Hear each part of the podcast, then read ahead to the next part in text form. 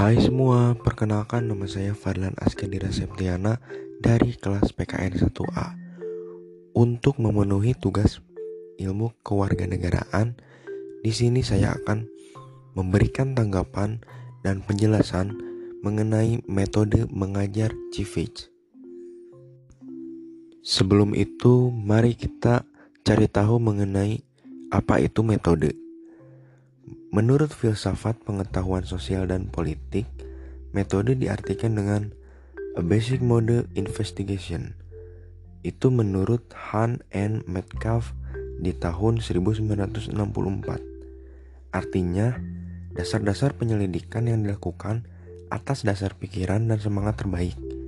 Research menurut garis berpikir, line of thought ilmuwan sosial Hasil penyelidikan dimaksudkan untuk memperkaya body of knowledge masing-masing cabang ilmu sosial.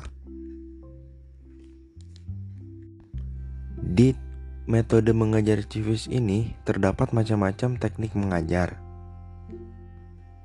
Teknik mengajar di sini menurut saya sangat penting. Teknik mengajar dibagi menjadi dua, yaitu tradisional dan modern. Dengan adanya teknik mengajar ini, para pemberi materi lebih leluasa dan lebih terstruktur. Teknik mengajar tradisional yaitu yang pertama ada ceramah, kedua ada indoktrinisasi, ketiga ada guru sebagai drill master.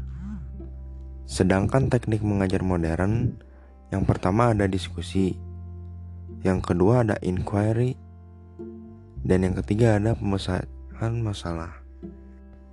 Jika aspek-aspek ini tidak ada, metode pembelajaran tidak dapat efektif. Tentunya, metode mengajar ini berorientasi pada dua metode, yaitu Faculty of Psychology dan Field Psychology.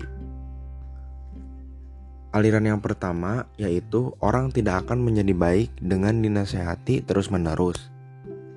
Sedangkan aliran yang kedua yaitu mendorong partisipasi aktif siswa dan mempunyai sifat inquiry. Menurut saya, metode yang paling baik adalah field psychology. Karena proses belajar yang demokratis dan dinamis dianggap efektif dan akan memperoleh nilai yang sebenarnya. Apalagi diajarkan dengan cara bertatap langsung atau di lapangan. Sekian dari saya, terima kasih.